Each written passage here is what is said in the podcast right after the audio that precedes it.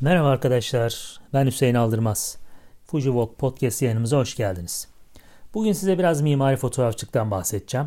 Biraz farklı bir konu, çok fazla insanın uğraşmadığı bir konu belki. İşin ticari boyutu farklı, işte sokakta uygulanan boyutu farklı. Ben bugün biraz mimari fotoğrafçılıkla sokak fotoğrafçılığını karıştırarak birlikte uyguladığım insan ve geometri konusundan da bahsetmiş olacağım. Bu podcast'te mimari fotoğrafçılıkla bir giriş yapacağız sadece. Çok detaylarına girmeyeceğiz çünkü çok derin bir konu, üstüne kitaplar yazılan bir konu. O yüzden kısa bir bilgilendirme gibi düşünebilirsiniz. Sonrasında belki başka podcast yayınlarıyla konuyu daha da derinleştirebiliriz. Peki başlayalım o zaman. Mimari fotoğrafçılık nedir? Mimari fotoğrafçılık fotoğraf türleri içinde en zor ve en çok disiplin isteyen ve aynı zamanda özel ekipmanla gerektiren tekniklerden biridir. Özellikle ticari tarafıyla uğraşanlar için durum çok daha önemli bir hal alıyor. Bugün ticari tarafına dediğim gibi çok fazla girmeyeceğiz. Özellikle sokak fotoğrafçılığının bir türü olan insan ve geometri konusu içinde mimarinin yerini irdeleyeceğiz. Sokak portresi dışında neredeyse her kadrajımızda bir mimari yapı veya detayı mevcuttur. Hatta bazı sokak portrelerinde fotoğrafçı kadrajını çevresel portreye kaydırırsa yine bir mimari yapı detayıyla karşı karşıya kalırız. İnsan ve geometri demişken bu konu benim uzun yıllardır üzerinde çalıştığım ve üzerine kitap yazdığım bir konu. Kitap henüz basılmadı ama yakındır arkadaşlar. Peki nedir mimari fotoğrafçılık? Kısa ve anlaşılır bir tanım yapmak gerekirse mimari fotoğraf farklı amaçlar doğrusunda yapının kendisini ya da işlevlerini göstermek için, için yapılan fotoğraf çalışmasıdır. Mimari fotoğrafçılığın temel prensiplerinden birisi yapının düşeylerinin ve yataylarının sensör düzlemine paralel hale getirilmesi zorunluluğudur. Özellikle ticari tarafta bu bir zorunluluk.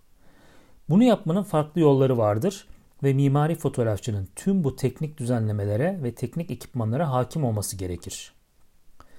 Bu yüzden fotoğrafçının önce mimari yapıya nasıl yaklaşacağını belirlemesi gerekir. Bir mimari yapının fotoğrafı çekilmeden önce fotoğrafçı yapı hakkında tüm bilgileri önceden edinmelidir.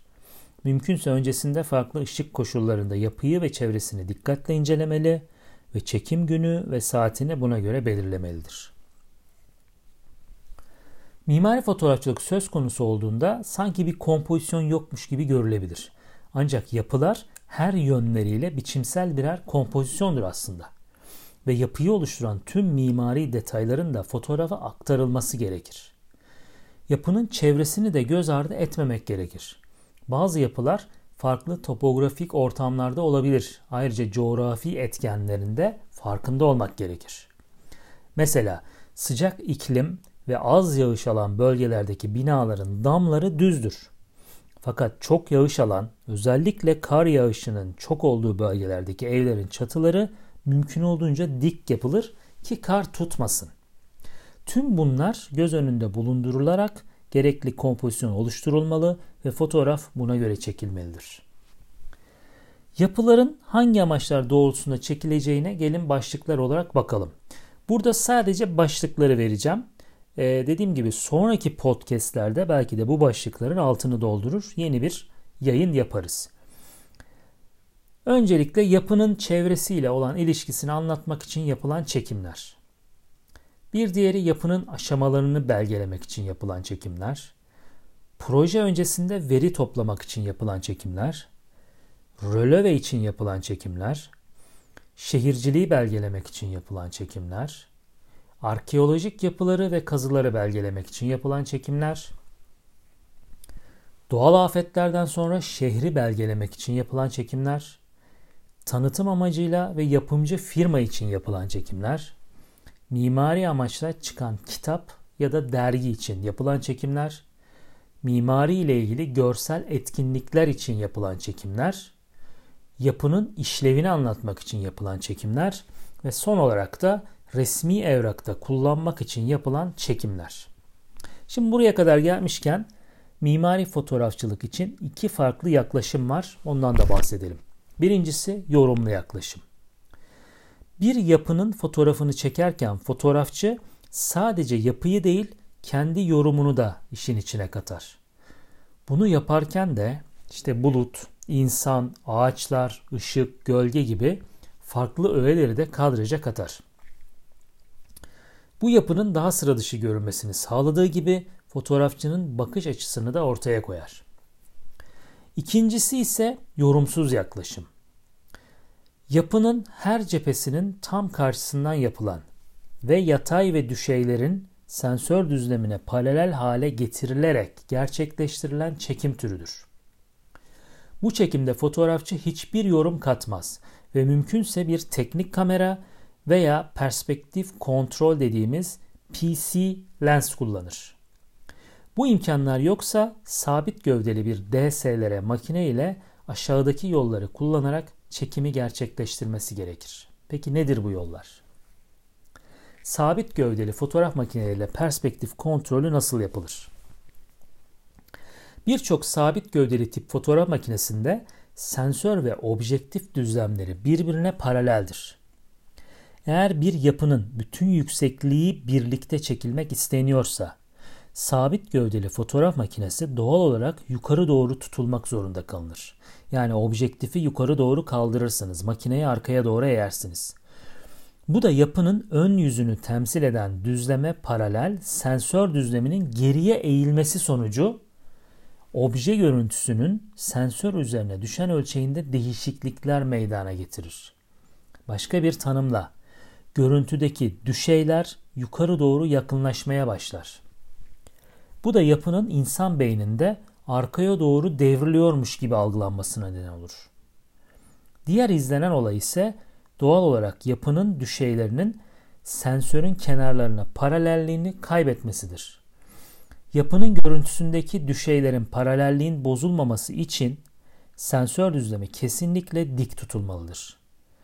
Bir yapının tüm yüksekliğini tamamen alabilmek için 3 adet alternatif yöntem vardır. Yani DSLR fotoğraf makinesiyle bu yöntemleri uyguluyoruz arkadaşlar. Birincisi yapının ortasına yükselmek.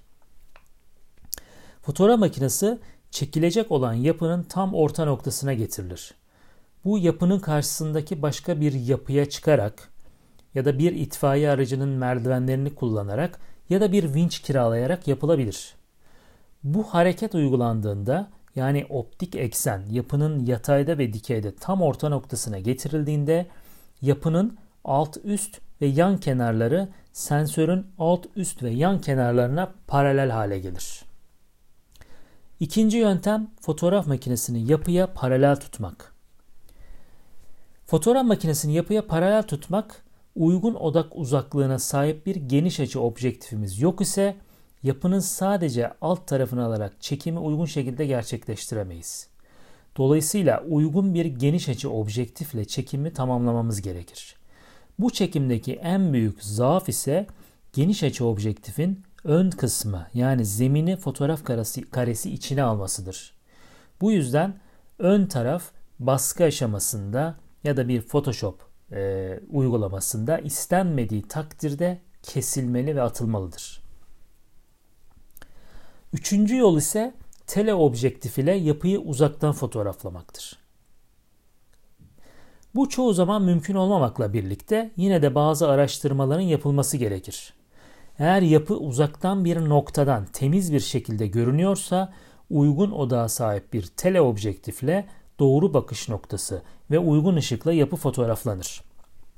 Peki teleobjektifin buradaki rolü nedir diye sorarsanız yapıdan çok uzaklaştığımız için düşeylerin düzelmesi sonucu gerekli yakınlaştırmayı yapması için teleobjektif kullanmamız gerekir. Böylelikle yatay ve düşeyler sensör düzlemine paralel hale getirilmiş olur. Gelelim insan ve geometri ilişkisine. Yani mimari yapıyla sokak fotoğrafçılığını nasıl bir araya getiriyoruz? Sokak fotoğrafçılığı insan ve geometrinin en can, can alıcı noktası tam da burası yani mimari formlar arkadaşlar. Sokak fotoğrafçısının sürekli kadrajında olan mimari yapılarla baş etmeyi bilmesi gerekir. Yapının ne kadarını kadraja dahil edeceği, hangi bakış noktası ve yüksekliğini kullanacağı önemlidir. Bazen fotoğrafın öznesi, bazen de fon olarak kullandığımız yapılar üzerinde perspektif kontrolü yapma konusuna hakim olunmalıdır. Buraya kadar sanki mimari fotoğraftan bahsediyormuşuz gibi düşünebilirsiniz. Fakat sokakta insan ve geometri çalışacaksanız durum tam da bundan ibarettir. Bu noktada yine geniş açılı lenslere fazlasıyla ihtiyaç duyduğumuzu belirteyim az önce yukarıda söylediğim gibi. Sokak fotoğrafçılığı dendiğinde akla ilk gelen odak uzaklığının 35 mm veya 50 mm gibi bir, gibi değerler olması sizi yanıltmasın. Burada sokak portresi çekmekten bahsetmiyoruz. Unutmayın konumuz insan ve geometri yani mimari formlar üzerinde çalışıyoruz. Bu yüzden en çok ihtiyacımız olan objektif müm- mümkün olan en geniş açılı olandır. Mesela full frame makineniz varsa 15-16 milimetrelik, crop faktörlü bir makineniz varsa 8 ya da 10 milimetrelik objektiflere ihtiyacınız var. Bu arada geniş açı lenslerin perspektife olan etkisine de kesin olarak hakim olmamız gerekiyor. Kullandığımız lensin fazla distorsiyon yapmayan bir lens olması çok önemli. Benim kullandığım Fujinon 1024 lens neredeyse hiç distorsiyon yapmıyor. Kadraja dahil edeceğimiz ilgi, ilgi merkezini hangi boyutta ve hangi noktaya yerleştireceğimizi iyi hesaplamalıyız. Genel olarak ilgi merkezini uzak noktaya yerleştiriyoruz ama leke değerinin çok güçlü olmasına da dikkat ediyoruz. Fotoğrafın sadece mimari ya da sadece sokak portresi gibi algılanmaması için ilgi merkezinin yeri ve uzaklığı çok önemli. Evet bugünlük bu kadar yeter arkadaşlar. Dediğim gibi sonraki podcastlerde mimari fotoğrafçılığı biraz daha fazla irdeleyebiliriz. Hepinize hoşçakalın diyorum. Görüşmek üzere.